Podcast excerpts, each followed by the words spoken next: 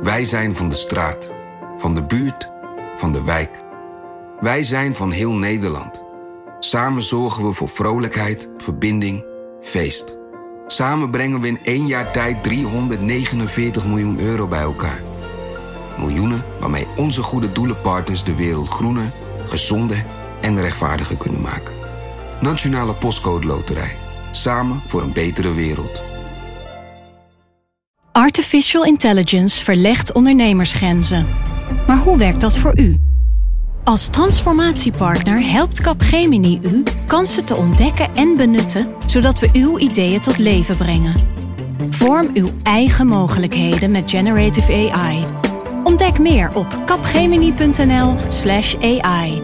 Capgemini. Get the future you want.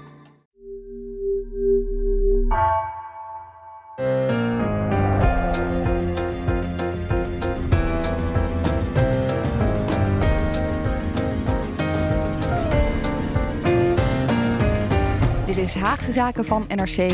Mijn naam is Lamyae Aharouay.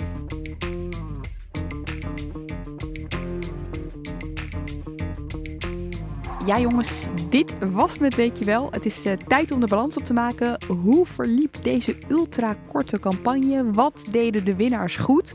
Of hebben ze hun winst vooral te danken aan wat andere partijen lieten liggen? En we gaan alvast formeren. In de show notes staat een link naar de coalitiebouwer op onze website. Dan kan je alvast al luisterend mee formeren. En dat doe ik hier in de studio met Peter de Koning en Filip de Witte-Wijnen. Het is vrijdagochtend, de week van de verkiezingen. Hoe gaat het met jullie? Ik heb goed geslapen, in tegenstelling tot de nacht daarvoor. Maar ik heb vannacht goed geslapen. Heel goed.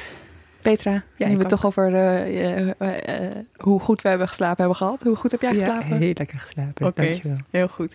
Hey, op afstand van ons chef van de politieke redactie, Guus Valk. Guus? Hoi. Hey. Nou, hoe was jouw week? Ja, ik vind verkiezingsweek altijd niet een week om echt tot rust te komen. Er gebeurt zoveel en je wilt zoveel meemaken dat rusten komt later wel weer. Ja, ik wil het met jullie hebben eigenlijk over gewoon alles, zal ik maar even zeggen, na zo'n politieke week. Laten we eventjes beginnen met de campagne, want nu kunnen we er even op terugblikken zonder dat we er middenin zitten nog. Als jullie de campagne zouden moeten samenvatten, Filip, begin ik eventjes met jou. Hoe zou je dat dan doen? Wat was dit voor campagne? We zagen, we hoorden en we vonden ook wel dat het langzaam op gang kwam, dat het eigenlijk nergens over ging. Ik vond eigenlijk zelf dat de debatten, ook de eerste debatten, eigenlijk vrij inhoudelijk waren. Er werd echt wel gesproken over economie, over klimaat. Maar uiteindelijk ging het volgens mij voor de kiezers en de kijkers om het coronabeleid, crisisbeleid, de crisis. En dat bleek ook wel bij de uitkomst, zou ik zeggen. Dat Rutte als grote crisismanager het om die reden goed heeft gedaan. Maar de campagne zelf, want daarvan dachten we de hele tijd, corona zal de hele campagne overschaduwen. Dat viel in de campagne zelf wel mee, toch? Ja, maar ik denk dat omdat Rutte zich als leider heeft gepresenteerd, en alleen dat bij de meeste kiezers het beste blijft hangen. En thema's als klimaat speelt er zeker een rol, maar Klimaatpartij GroenLinks heeft niet gewonnen. Het tweede puntje, toeslagenaffaire, waar het kabinet over gevallen is, is het nauwelijks over gegaan. En de twee partijen die zich daar zo sterk voor hebben gemaakt om die affaire boven tafel te krijgen, CDA met Omtzigt, SP met Leijten, hebben niet gewonnen. Dat het zo traag op gang kwam had natuurlijk ook met Rutte te maken. Hè? Rutte reageerde heel lang nergens op. Die begon pas heel laat met campagne voeren. Kwam er ook een beetje traag in.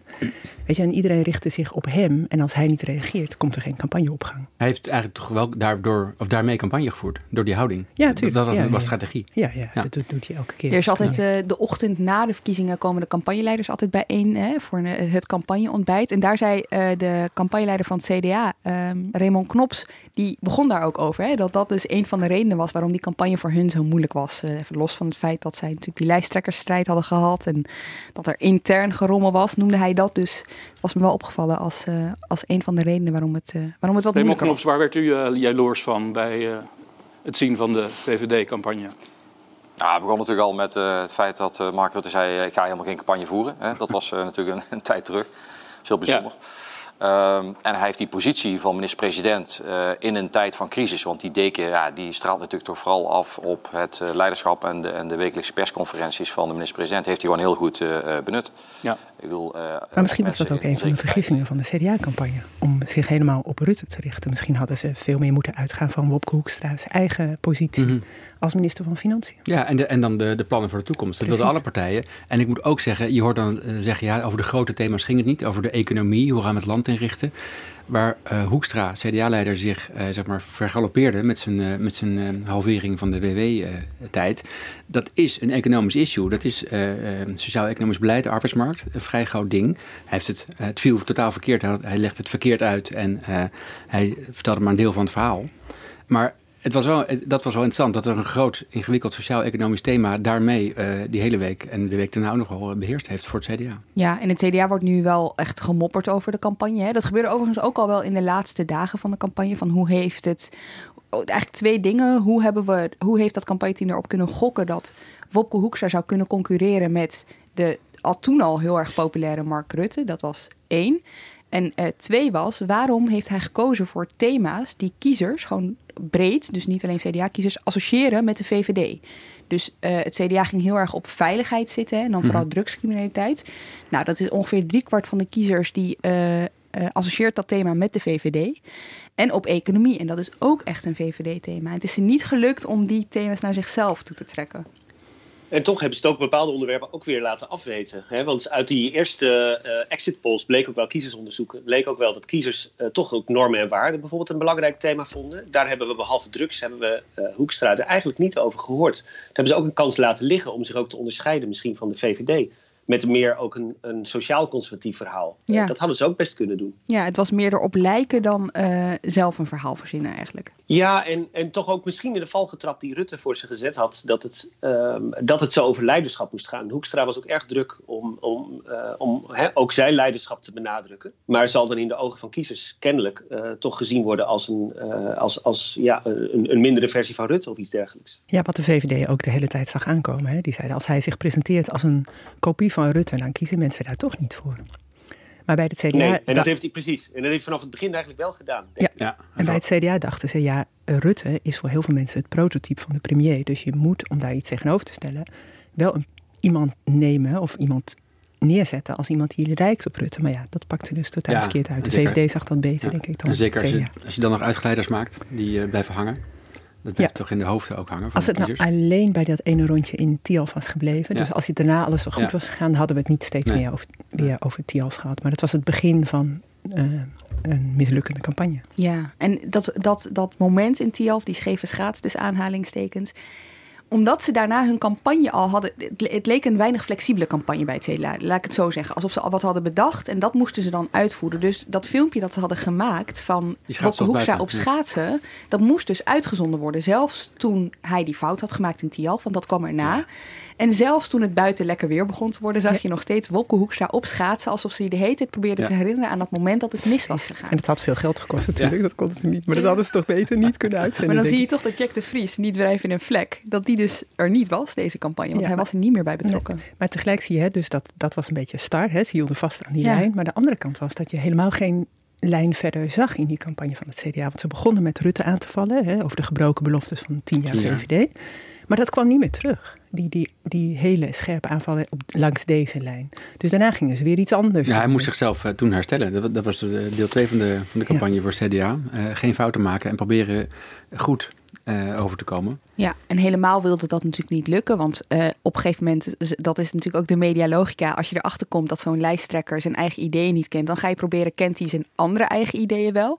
Dus wat je zag gebeuren, en dat vond ik wel heel boeiend... was, hij ging dan bij Nieuwsuur zitten. Toen bleek, dat ging dan over het eigen risico... dat CDA wilde laten betalen als je naar de huisartsenpost gaat. Dus 's avonds laat in het ziekenhuis. En dan deed hij ook echt uitspraken dat er mensen waren... die dan even lekker dachten naar de huisartsenpost te gaan, weet je wel... En helemaal aan het eind van de campagne zat hij bij Buitenhof. En daar had hij dat plan over de bezuinigingen op verzorgingstehuizen. En ook daar kwam hij niet helemaal lekker uit. Dus dat wordt dan een soort zelfversterkend effect. Tot zover het CDA. Guus, wat viel jou op aan deze campagne? Toch ook wel, moet ik zeggen, dat er toch op rechts ook wel heel veel is gebeurd. Dus op de flanken dan met name. Dus de spectaculaire winst van Forum voor Democratie vond ik echt opvallend. Hun campagne was sowieso erg opvallend. Hè? Ze transformeerden in no time van een radicaal rechtse partij met allerlei ideeën over de multiculturele samenleving tot een one-issue partij. We zijn tegen de lockdown. Maar dat heeft ze ongelooflijke winst opgeleverd. Terwijl de partij 2 maanden geleden nog helemaal was ingestort. En we sindsdien echt door een barrage aan ellende naar buiten is gekomen. Over antisemitische apps, over racisme. Over de enorme structurele problemen die bij die partij zijn. En dat heeft er niet voor gezorgd dat die partij is verdwenen of iets dergelijks. Vond ik heel erg opvallend. Sowieso toch ook wel de getuigenispartijen toch best goed deden deze verkiezingen. PVV heeft stand gehouden. Forum is heeft dus gewonnen. De Partij voor de Dieren had ik iets meer van verwacht. Maar heeft zich staande gehouden. Terwijl links het moeilijk had. En natuurlijk partijen als Bijeen. De Boer-Burgerbeweging. Ook wel echt partijen die getuigenispolitiek uitdragen. Zijn in de Kamer gekomen. Ja, nog even terugkomen op FVD. Want ik vond dat er wel één bepalend moment was in de campagne. Dat was toen hij bij Nieuwsuur zat aan tafel, Baudet. In die hele serie van lijsttrekkers die daar gegrild werden. En hij vertelde daar toen ook gewoon van... ik laat eigenlijk alle standpunten los nu over Europa, over immigratie. Ik ga er geen campagne op voeren. Er is maar één thema waar ik campagne op ga voeren. En dat is die vrijheidsagenda. Ja. Als ik voor één ding herinnerd ga worden... in mijn leven, dan hoop ik dat het de vrijheidsstrijd is die we nu voeren. Dit vind ik belangrijker dan alle andere politieke punten waar ik eerder me voor heb sterk gemaakt. Heel slim. En dat is heel slim geweest, want blijkbaar maken mensen dan afwegingen en dan is misschien dat antisemitisme of dat racisme dan toch ondergeschikt aan... kan ik weer naar... Er is één partij die mij belooft dat ik mijn vrijheid terugkrijg. Ja, dat klopt. En dat is opvallend. Ik sprak hier gisteren Sarah de Lange over, politicoloog in Amsterdam. En die zei van altijd in Europa, zodra een radicaal rechtse partij zich op het terrein van antisemitisme gaat begeven, dan is het meestal gedaan met die partij. Met misschien de AfD in Duitsland als uitzondering. FVD is erin geslaagd om ondanks dat antisemitisme en het racisme toch aan te spreken bij kiezers. Dus in die zin hebben zij wel historie geschreven, denk ik, deze verkiezingen. En hoe verklaart zij dat?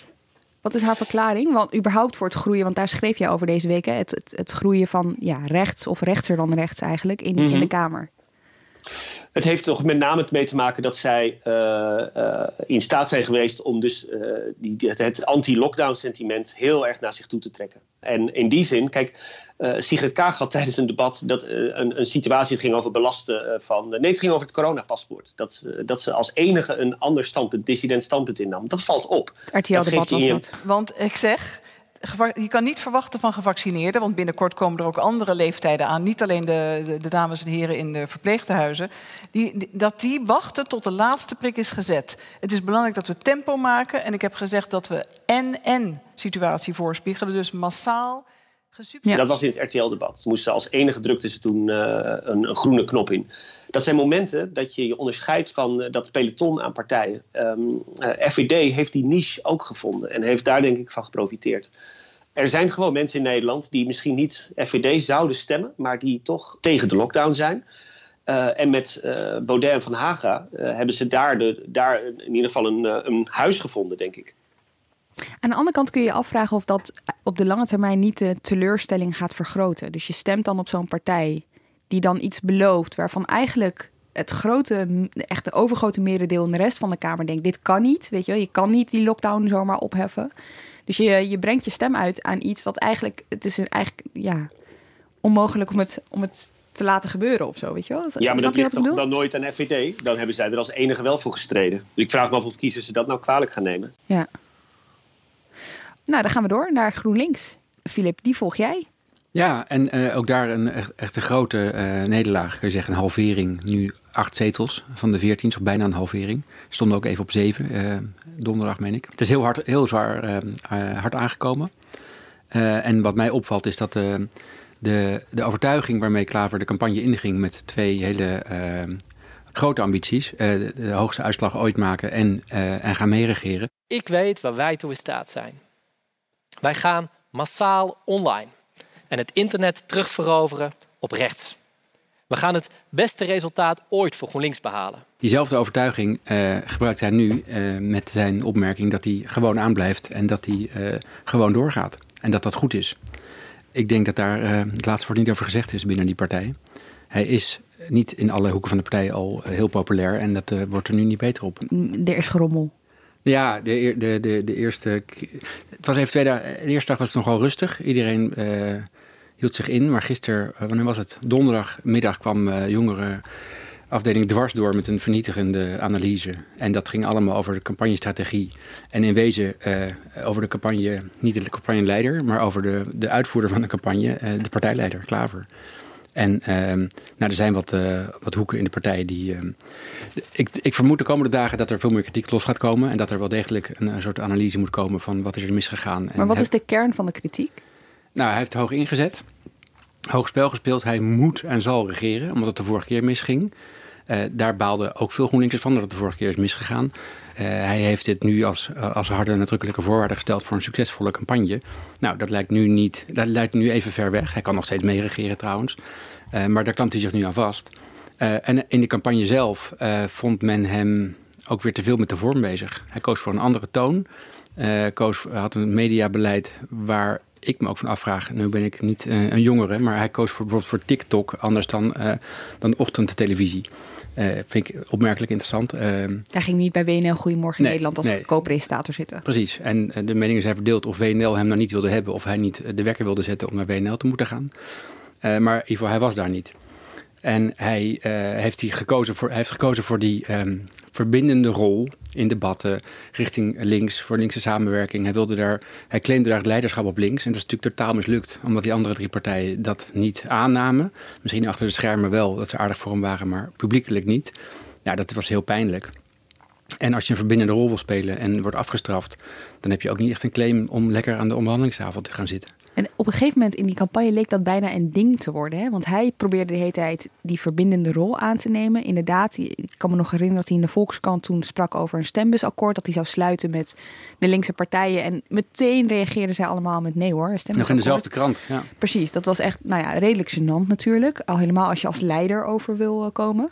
Ja, en wat hij vervolgens dan deed, dit was op een donderdag, 3 weken geleden... En dan zou je denken dat hij dan zegt... oké, ik ga nog eens even overleggen met Lilianne Ploumen, Lilian Marijnissen en Sigrid Kaag. Maar dat deed hij niet. Hij kwam het weekend erop. 2 dagen later kwam hij met nog een veel grotere stap. Namelijk met een heel essay over waarom linkse samenwerking nodig was. En met die verkiezingsposter... met de voornamen van deze collega-partijleiders erop. Ook zonder overleg. Maar je vraagt je af waarom? Waarom zou je dat doen? Hij claimde daar het leiderschap op links...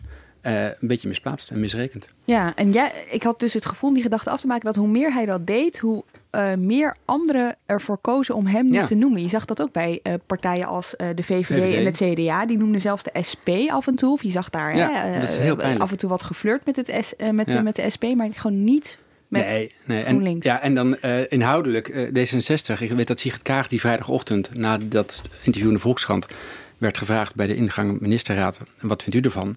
En toen zei zij, nota bene, we kunnen zo goed samenwerken met de VVD op klimaat. En klimaat is toch het thema van GroenLinks. Dus dat was ook een strategische misrekening, kun je zeggen, achteraf. GroenLinks is een klimaatpartij. Dit waren de grote klimaatverkiezingen. Het moet nu gebeuren.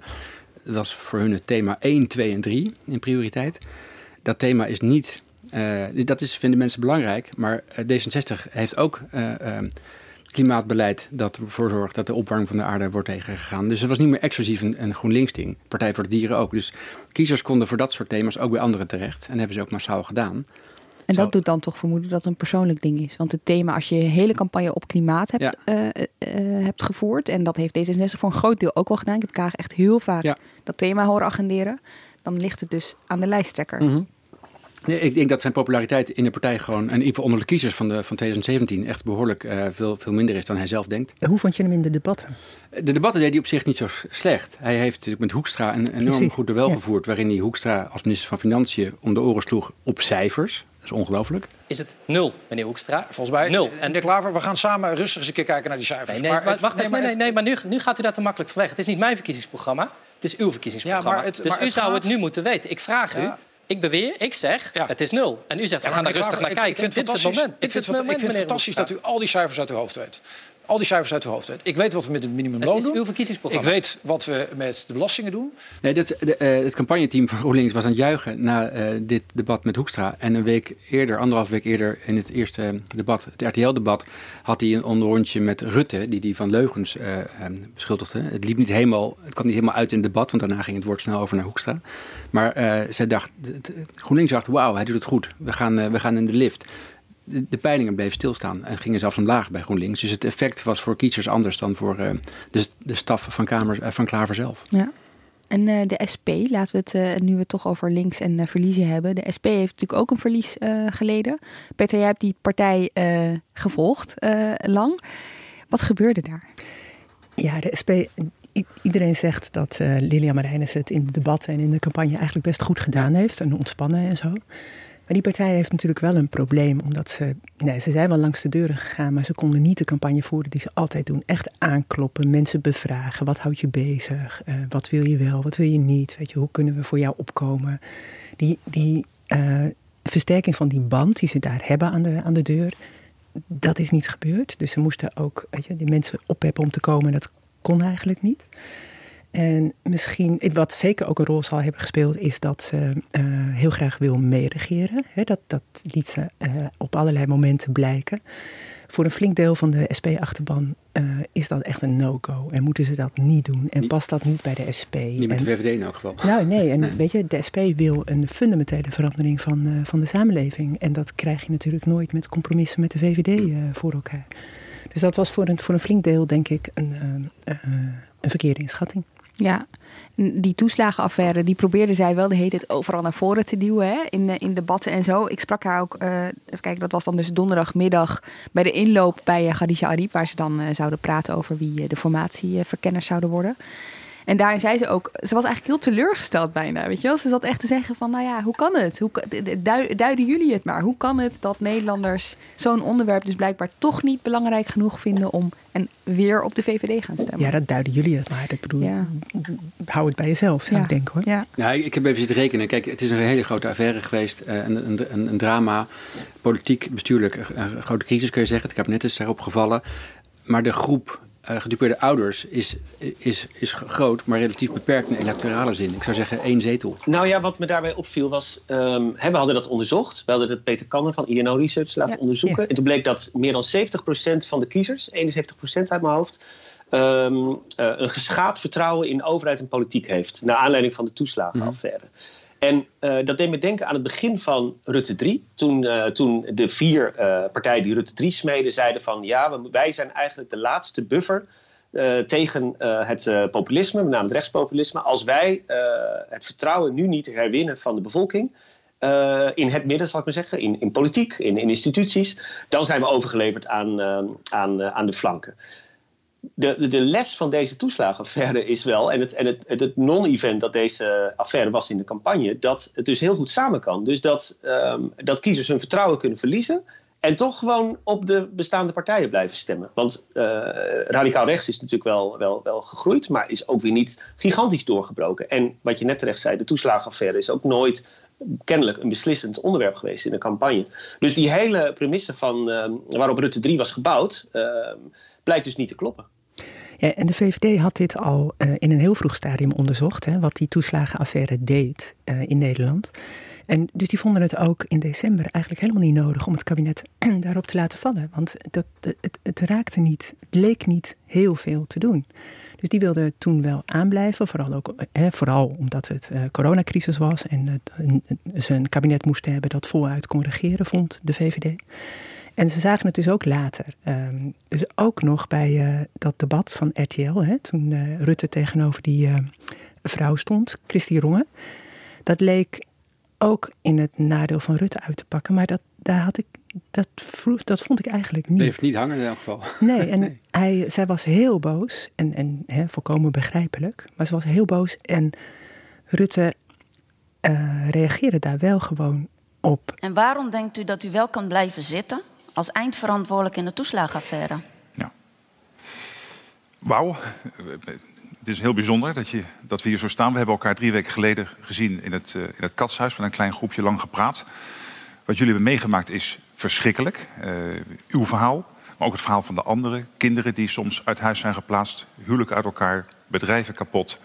De schade is niet alleen financieel, die kunnen we nog proberen recht te zetten. Maar er is ook heel veel schade die niet meer te repareren is. Natuurlijk overrompelt het hem, maar ik vraag me af of dat nou een heel slecht beeld is geweest. Als je kijkt naar het effect daarvan op de campagne. Ja, maar Guus, jij zag dat anders toen volgens mij. Nou ja, ik zag dat Rutte het heel moeilijk had hiermee. Zeker omdat hij erin slaagde om de andere lijsttrekkers op dit onderwerp eigenlijk de hele campagne te dirigeren. Was hij hier het initiatief volkomen kwijt. En die mevrouw stelde veel vragen die hem duidelijk in verlegenheid brachten. En zijn verhaal was, ja, ik ga er keihard aan werken om het allemaal beter te maken. En ik vind ook dat ik best veel goed heb gedaan in de afgelopen jaren. Nou, kennelijk heeft de kiezer dat geloofd. Maar vooral heeft het dus in de campagne verder geen rol gespeeld. Omdat de andere lijsttrekkers er geen onderwerp van maakten. Heb je ooit Wopke Hoekstra erover gehoord? Nee. Heb je... Jesse Klaver heb je er ook heel weinig over gehoord. Eigenlijk alleen Lilian Marijnissen maakt hier... en Farid Asserkamp van Denk maakt hier echt een punt van.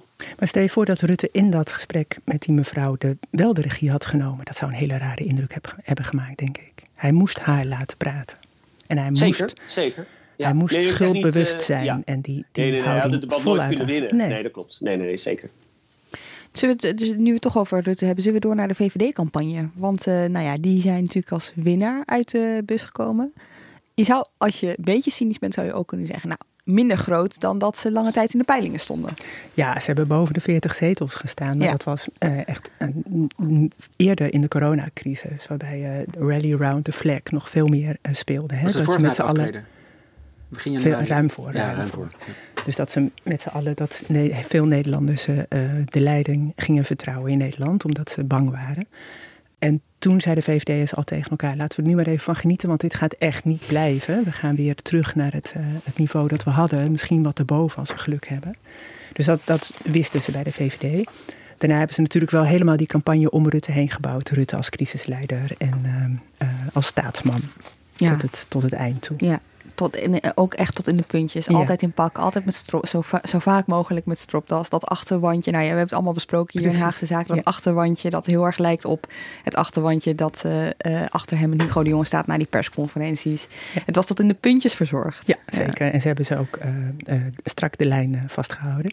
En ze zagen bij de VVD zelf ook wel hoor, dat de peilingen, dat de trend dalend was voor hem. Wat mij opviel aan Rutte was dat hij soms de toon wist te zetten voor de rest van de lijsttrekkers tijdens de campagne. Ik heb er 2 voorbeelden bij. Eentje is heel... het lijkt heel futiel, maar toch speelde het op een gegeven moment een rol. Dat is dat hij de hele tijd de regie probeerde te nemen over alles door te zeggen, ik maak hem even af. En toen zag je, op een gegeven moment nam iedereen dat over. Iedereen wilde de hele tijd alles eerst afmaken. Echt gênant, in dezelfde bewoordingen. En toen is hij dat weer anders gaan zeggen. Toen is hij gaan zeggen, mag ik hem even afmaken? Ja, mag ik even uitpraten? Precies, ja. En het andere is dat hij al vanaf het radiodebat... het allereerste debat op Radio 1... heeft het een soort van lijstje met vragen voor anderen mee had genomen. Wat natuurlijk ook een manier is om de regie naar je toe te trekken. Dan ben je niet alleen maar aan het beantwoorden... maar dan ben je ook andere mensen dingen aan het vragen... En dat deed hij echt de hele tijd. En op een gegeven moment deden anderen dat ook. Dus viel me op dat bij het RTL-debat... anderen ineens ook vragen aan anderen hadden meegenomen. En hij is een soort debatleermeester geworden voor ik vond het heel interessant om te zien... hoe anderen dat dus de hele tijd gingen overnemen. Dus ze zitten ontzettend naar elkaar te kijken natuurlijk in zo'n campagne. Ja, dat ik maak hem even af. Dat doet hij in debat in de Tweede Kamer ook heel vaak. Ook bij persconferenties, coronapersconferenties. Hoekstra was dat al gaan overnemen. Kaag was het al gaan doen. En Lilian Marijnissen, die ergerde zich daaraan. Die begon daar opmerkingen over te maken. En op een gegeven moment zijn ze er volgens mij alle 3 wel mee gestopt. Ja, oké. Hey, nog eventjes D66, want dat is ook een van de winnaars. Minder groot dan in eerste instantie werd gedacht. Hè? Die foto van Kaag toen ze stond te dansen op die tafel. Toen leek ze nog op dat ze 27 zetels zouden hebben. Dus dat zou een winst zijn van 8. Inmiddels staan ze op 24? 23. Dat is een winst van 4 zetels. Dat is toch wel eventjes een verschil. Maar ze heeft iets goed gedaan. Wat is dat geweest? Ik denk dat wat zij slim heeft gezien, is dat, of D66 slim heeft gezien... is dat de manier waarop Mark Rutte de campagne domineerde... ook in hun voordeel kon werken. Het ging namelijk over leiderschap. Waar zij in slaagde was om een eigen variant van leiderschap te presenteren. Bijvoorbeeld door de manier waarop ze over seksisme praten... En op die manier de campagne toch naar haar hand te zetten. Ik denk dat plus het feit dat ze op het eind die debatten met onder meer Wilders goed deed, ervoor gezorgd heeft dat ook veel linkse kiezers uiteindelijk overtuigd zijn geraakt van haar en op het laatste moment nog naar D66 zijn gegaan. Of het laatste moment, dat speelde eigenlijk al een paar weken. Ik denk dat met name voor het succes gezorgd heeft. Ja, en zij haalde ook dat van het vaccinpaspoort naar zich toe. Hè? Vaccinatiepaspoort en meer vrijheid voor mensen die zich hebben laten vaccineren. En ja, dat ook. Andere partijen uit de coalitie proberen tegen haar te zeggen... ja, daar hebben we het al lang over gehad en nu komt u daarmee. Maar het is wel zo dat D66 vanaf het begin van de crisis heeft gezegd dat het niet al te streng moest zijn. Dat je ook aan de jongeren moest denken. Dat hebben ze echt vanaf het begin gedaan. En dit is een punt dat ze toch een ander geluid, kritischer geluid op het coronabeleid hebben laten horen, waar GroenLinks-kiezers van balen. Namelijk dat ze dat Klaver dat niet deed. Klaver was in zekere zin volgzamer op het kabinetsbeleid dan Kaag. En die groep jongeren, heel belangrijk. GroenLinks aast op de jongere kiezer op links. Progressieve kiezers onder de 30. Die lijken nu in grote mate voor D66 te hebben gekozen. En wat bij D66 heeft gewerkt, is een voorspelling die ze al kort na het RTL-debat hebben gedaan, intern, eind februari. Toen stonden de 4... links-progressieve partijen een beetje stil tussen de 11 en de 15 zetels. Soms eentje naar 15, soms eentje zakte naar 10. En het idee was, wie als eerste de 17 zetels raakt in een peiling, die zit in de lift. En die zal uitlopen, die zou kunnen uitlopen. En daar heeft D66 heel erg op ingezet. Dat lukte omdat Kaag de debatten goed deed. Klaver ook, maar dat had geen effect. En niet dat die lift dan automatisch omhoog gaat, maar dat is wel zo uitgepakt. En ik heb deze theorie voorgelegd aan de 3 andere partijen. En die zeiden, nee hoor, zo werkt dat niet. Zo werkt het kennelijk wel. Ja. En dat wisten ze donders goed.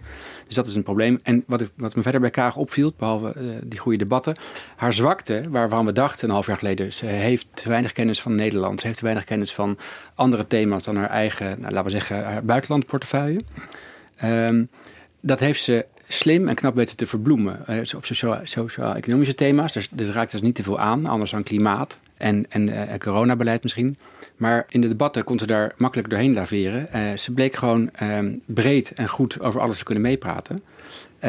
Dat heeft haar denk ik ook meer statuur gegeven als een toch ervaren politica die wel over alles iets kan vinden en iets kan doen. Dat vond ik heel knap. Want we dachten allemaal een half jaar terug dat ze zou nat gaan op als het werd gevraagd over de prijs van een pak melk. Bij wijze van spreken. Ik weet nog toen wij dat interview in NRC hadden met haar, waar natuurlijk wel wat om te doen is geweest. Hè. Daar wist ze inderdaad weinig van de ideeën van haar eigen partij. Toen waren de D66'ers die ook zeiden achter de schermen, misschien is dit ergens goed voor, maar beter dat ze dit nu toont dan dat we erachter komen zo vlak voor de verkiezingen en dat we dan moeten gaan bijspijkeren allemaal of rechtzetten. Ja, het is bij haar niet opgevallen en daartegen bij Hoekstra natuurlijk wel. Van het CDA. Ja, toch vraag ik me ergens ook wel af, Petra, ze heeft nu momentum, zoals dat dan hier door iedereen gekopieerd wordt.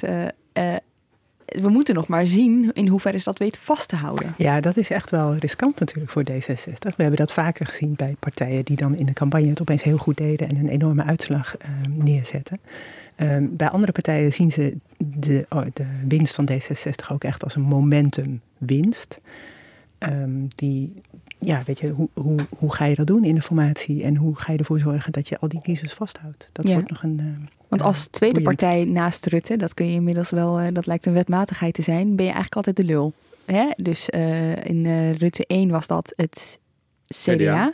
Nou, die kwamen er echt ontzettend beschadigd uit. Dat had natuurlijk ook gewoon te maken met dat ze PVV daar mee regeerden en de achterban dat gewoon moeilijk vond.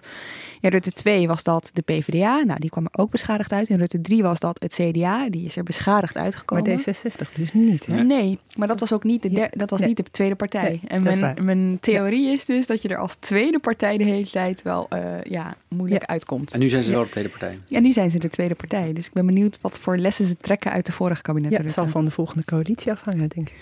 Ja, zullen we daar maar eens even over beginnen? Nee, wacht, sorry. Ik wil het eerst even hebben over één man, Wilders, Guus. Want wat mij nog wel opviel was dat in die rechts won. 21 kwam vanuit het niets in de Kamer. Nou, je vertelde net al over Baudet en zijn winst. Maar de PVV, het is een beetje onderbelicht gebleven, heeft verloren in zetels. Ja, dat klopt. Terwijl we lang dachten dat ze op winst stonden. Ja. En dat Wilders wel eens kon uitgroeien tot de uitdager van Rutte. Ik denk wat hier vooral speelt is dat toch op het laatste moment, of in de laatste maand, misschien 2 maanden, toch ook veel kiezers van Wilders weer naar Baudet zijn gegaan. De overloop tussen die twee partijen bleek toch ook weer heel erg groot te zijn. En iets waar ook wel politicologen op wijzen is dat de aanhang van Wilders toch uiteindelijk moeilijk naar de stembus te krijgen is. Dus met name onder de niet-stemmers, zal ik maar zeggen, is Wilders populair. En dat speelt hem vaker parten. Dat zijn uitslag eigenlijk een soort omgekeerde gordijnbonus, zou je kunnen zeggen. Dat de einduitslag vaak minder goed is dan peilingen voorspellen. Omdat die aanhang uiteindelijk toch niet gaat stemmen. Ja. Ik zat nog te denken, Wilders heeft natuurlijk in het coronabeleid ook het kabinet gewoon gesteund. En anders dan Baudet die zich er tegen af heeft gezet. Dat lijkt me ook echt een belangrijke factor. Dat Wilders daar geen punten heeft kunnen scoren. Ja, maar tegelijk is hij in de debatten natuurlijk heel erg actief geweest. En heeft hij keihard gewerkt voor zijn eigen achterban. Dat kun je van Baudet toch niet zeggen. Die was er bijna nooit. Nee, maar die had zijn eigen feestjes op de marktpleinen. Ja. En ik ben daar bij eentje geweest in Leiden. Het was er echt vol. En het was gewoon een ouderwets verkiezingsfeestje. Met polonaises en andere politici afzeiken. En joelen, juichen. Handen schudden.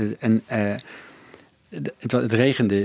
Ik was in Leiden dinsdag. Het regende. En ik was echt verbaasd dat het zo'n enorm event was voor Baudet en Van Haga. En Van Haga trok ook nog zijn dochter op het podium. Dus die had ook zijn eigen campagnepuber ingezet. Zullen we beginnen aan de formatie? Tenminste, aan nadenken over. Maar ja, we kunnen het voorwerk doen, geen probleem. Ik heb wat mapjes meegenomen. Dit is de eerste keer dat ik een formatie meemaak, jongens. Zijn er bepaalde wetmatigheden waar we rekening mee moeten houden de komende tijd? Nou, ik ben heel benieuwd of de radiostilte op dezelfde manier zal worden gehandhaafd als bij vorige formaties. Rutte heeft openheid beloofd, dus gaan we daar ook iets van zien bij deze formatie. Gaan we meer mogen meemaken of helemaal niet? Ja, ik vind dat vreselijk om dagen, weken, maanden lang te moeten wachten voor die deur achter dat hek. Dat is echt, dat is gewoon niet leuk, maar dat hoort erbij. Het is misschien wel even goed om uit te leggen, want ik denk dat heel veel mensen helemaal niet weten hoe dat werkt. De formatieonderhandelingen vinden plaats, als het goed is, ik hoop dat het ook coronaproof is, in de Stadhouderskamer aan het Binnenhof. Aan het plein bij de Ridderzaal, zeg maar. En daar is ook de ingang. Het is Binnenhof nummer 2, geloof ik. Of 12. En daar staan dan van die dranghekken. Daar moeten journalisten achter wachten. De onderhandelaars gaan naar binnen, gaan naar de eerste etage.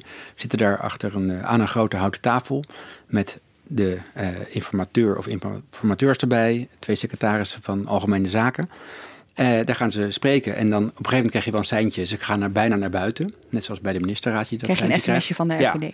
En dan ga je daar te wachten. Dat kan nog heel lang duren. En dan komen ze naar buiten en dan zeggen ze niks. Dus dat is echt frustrerende momenten. RTL had er 4 jaar geleden echt een prachtige compilatie van gemaakt. Daar hoorde je dus steeds die nietzeggendheid.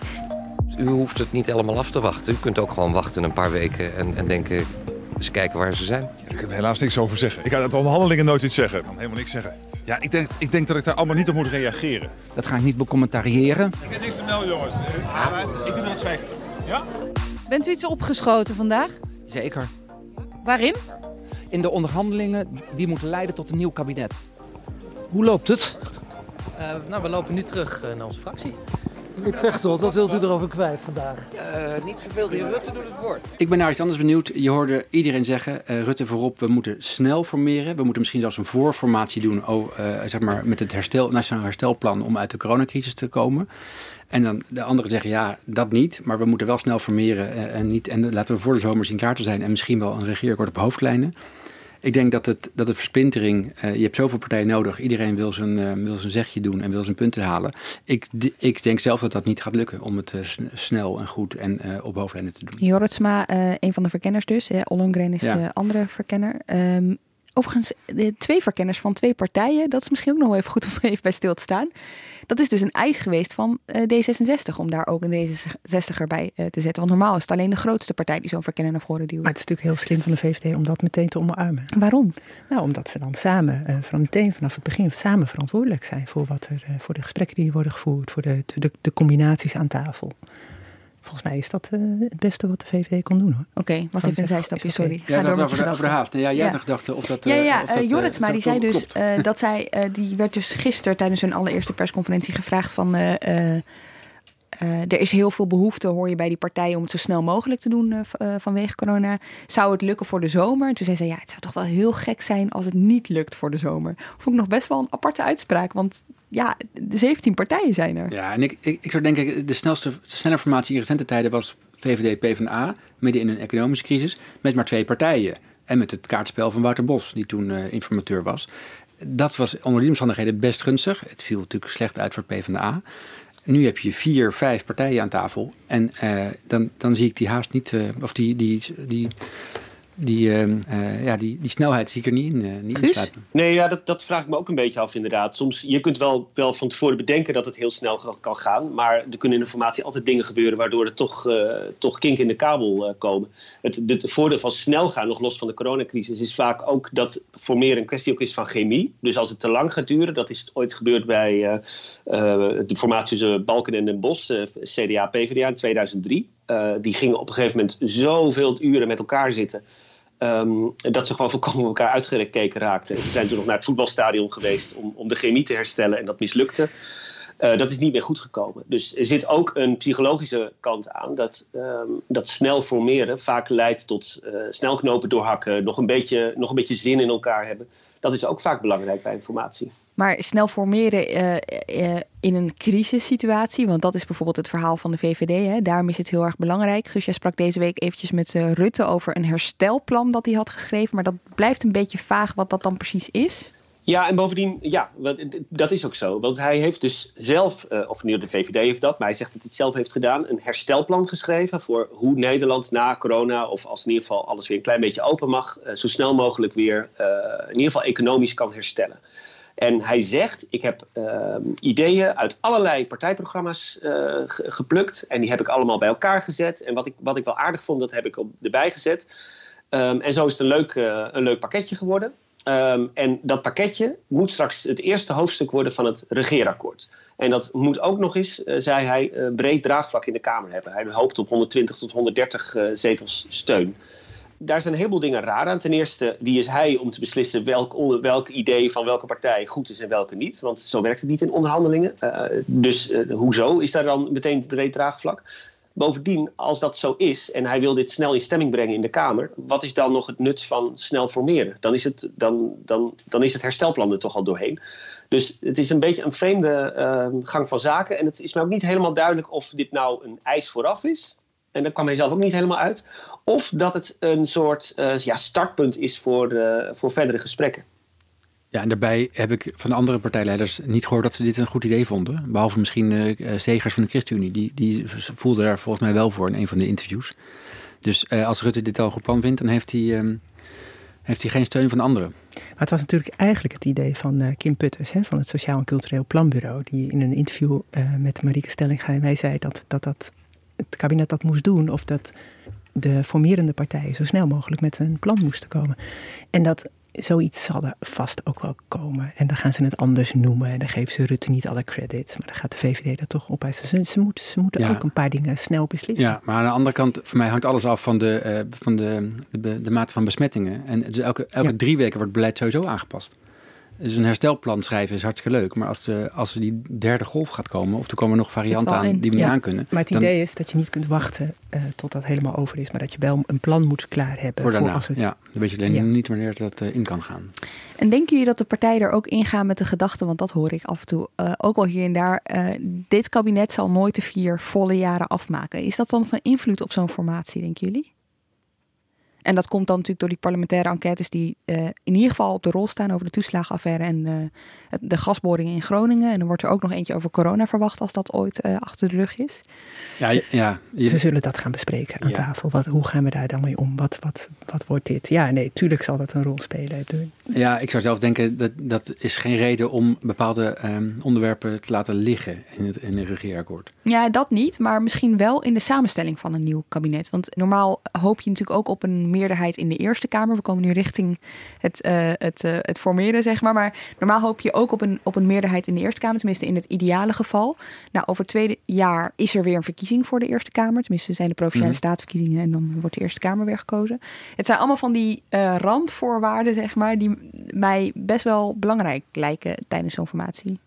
Ja hoor, zeker. En Rutte heeft er natuurlijk zelf al aan kunnen wennen hoe het is dat iedereen jou als de klopperman ziet en jou gaat aanvallen. En hij weet natuurlijk dat het idee dat dit wel echt zijn laatste kabinet gaat worden steeds sterker wordt. En dus dat anderen gaan azen op die positie en hem niet zullen sparen. Ja. Ik heb deze theorie ook vooral gelezen in een stuk van jou, Lamyae, over het CDA.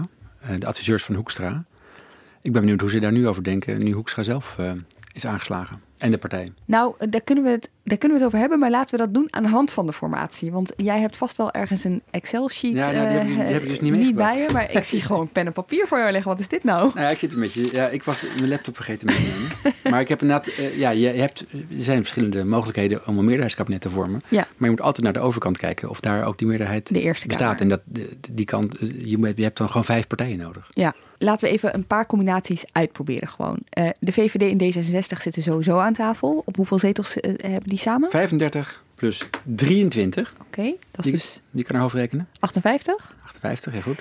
Wie zullen we daar dan... het CDA, ja, de VVD heeft het CDA erbij genoemd. Komen er 15 bij, dan zit je op 73. Dus dit motorblok heeft geen meerderheid. Woensdagavond nog wel, hè. Toen vond het op 76. Toen dacht iedereen, nou makkelijk, zo kunnen we met z'n drieën door. Daar hoeven ze niet eens een vierde partij bij. 73 is niet genoeg. Dus er moet er eentje bij. Minstens. En dan dan kijk ik nog niet naar de Eerste Kamer. Oké, laten we even de huidige coalitie pakken met de ChristenUnie erbij. Zet ik een vinkje bij de ChristenUnie.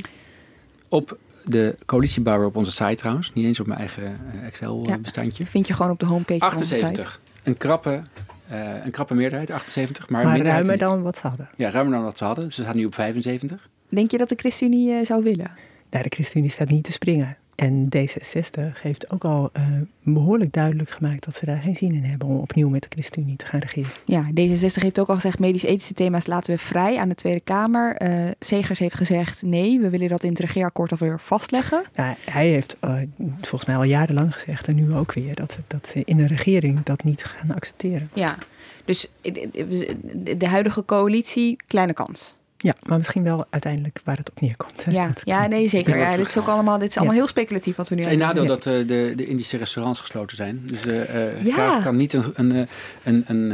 een vriendschapsdineetje hebben met Segers en Carola Schouten. Met allemaal fotografen erbij. Wat Pechtel toen deed, weet je nog, in 2017. Zeker. Maar überhaupt kunnen ze niet echt onderling ergens naartoe gaan nu, hè? Nee. Nou ja, Johan de Withuis zal weer beschikbaar zijn. Dus om de hoek daarvan. Ja. Of het Catshuis. Of eigen werkkamers. Ja, en hotels zijn wel open. En daar kun je ook op de kamers kun je eten. Dus als je een groot genoeg suite huurt, dan kun je daar eten. Oké, ChristenUnie houdt weg. Okay. En dan krijg je ga je naar links kijken. Alhoewel links verloren heeft. Maar D66 zou natuurlijk graag een andere progressieve partij erbij willen hebben. Maar wat daar complicerend is, is dat een aantal linkse partijen zich aan elkaar vast hebben gehouden. Die hebben deze week ook nog contact met elkaar gehad om te onderzoeken. Is dat nog steeds zo? Hè? Ja. Nou, de PvdA vindt nog steeds of met GroenLinks of met de SP of niet. GroenLinks houdt ook nog steeds heel erg vast aan die andere partijen. Daar blijven ze dus ook bij. Alleen de SP heeft zich aan niemand gecommitteerd en blijft daar ook bij. Zullen we beginnen met de SP?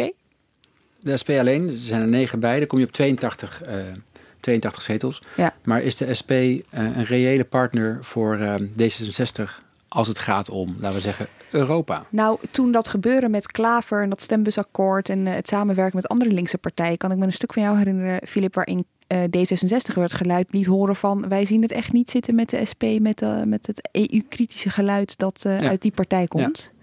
Overigens sprak ik gisteren Marijnissen en die zei zelf, nou, de kiezer heeft nou niet bepaald laten zien dat ze ons aan de formatietafel willen hebben, maar ze sloot het niet uit. Nee, dus als ze gevraagd zou worden, dan zouden ze wel willen. We doen het toch allemaal, Petra, dat ze niet nu gaan zeggen, oh leuk, we gaan meepraten. Zo lang mag ik wachten, zodat je het meest kan eisen. Ja, GroenLinks heeft natuurlijk dat.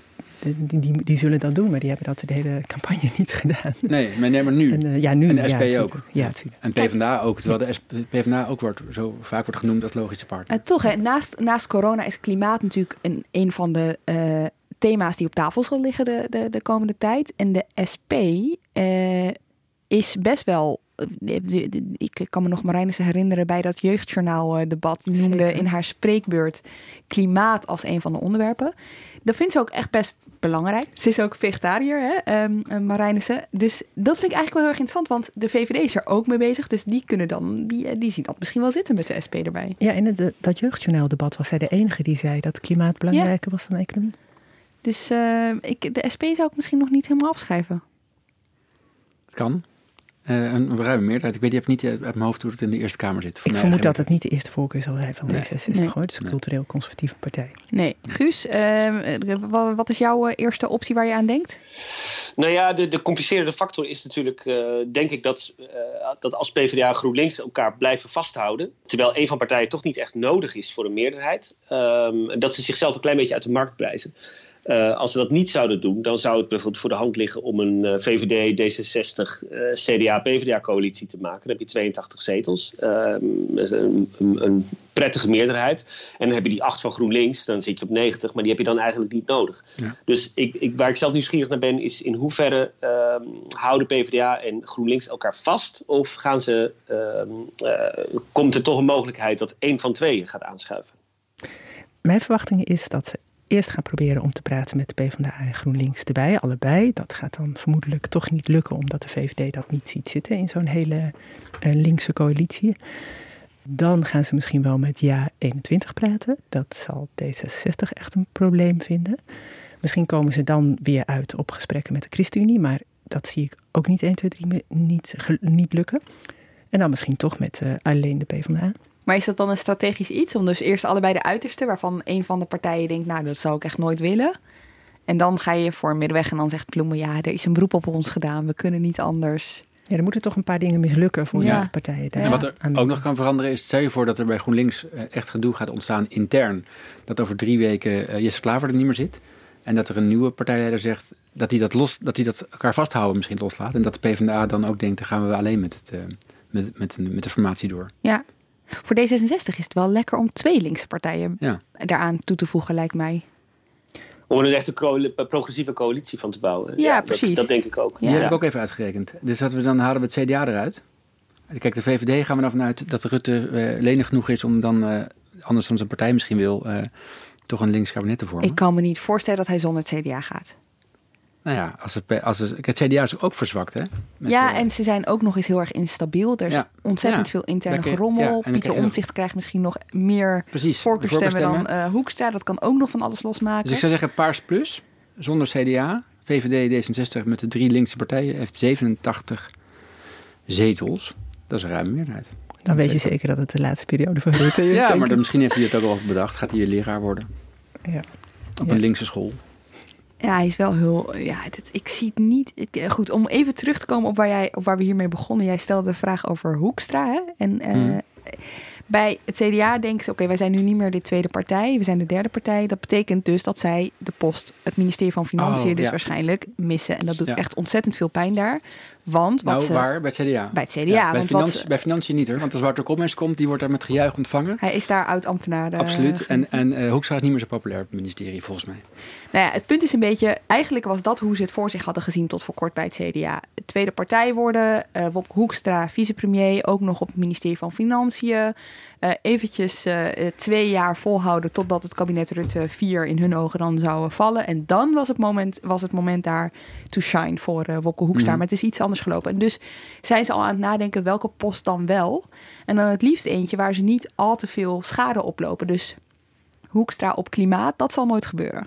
Nee. Dus ze zijn al heel tactisch aan het nadenken. Wat is nou een post waar je wel in de spotlight kan staan... maar waar de dossiers op tafel en zelfs in de laadjes... en diep vergestopt in de kasten je nooit kunnen beschadigen. En wat denken ze dan? Ze denken aan buitenlandse zaken. De family man die dan nooit meer thuis is. Nou, precies. Dat moeten ze dan even... dat frame moeten ze dan weer eventjes gaan keren. Maar zou D66 dat willen weggeven? Kaag wil natuurlijk. Ja. Die zou natuurlijk ontzettend graag op buitenlandse zaken willen zitten. In de Kamer wil. Maar hoe werkt dan heb je wel het Van Mierlo scenario. Dat de politiek leider de hele tijd in het buitenland zit... en de partijen aan het loslaten is. Dus ik denk dat D66 ook wel naar het verleden kijkt... en weet dat dat een riskante strategie is. Zeker. Voor CDA zou dan defensie wel goed zijn. En misschien justitie ook weer.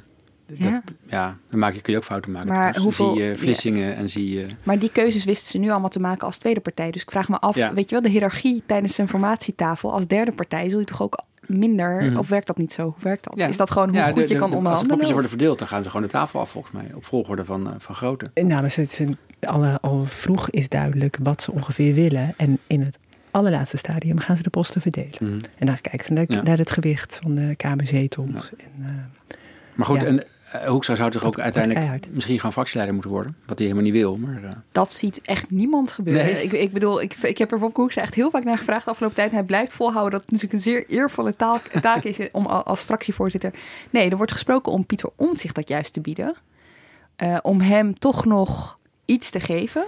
Maar bij Pieter Omtzigt, dat wordt echt nog wel een hele interessante kwestie de komende tijd. Pieter Omtzigt is er eventjes uit. In ieder geval tot volgende week vrijdag, kan ik je wel vertellen. Dan wordt dus ook duidelijk wie hoeveel voorkeursstemmen heeft.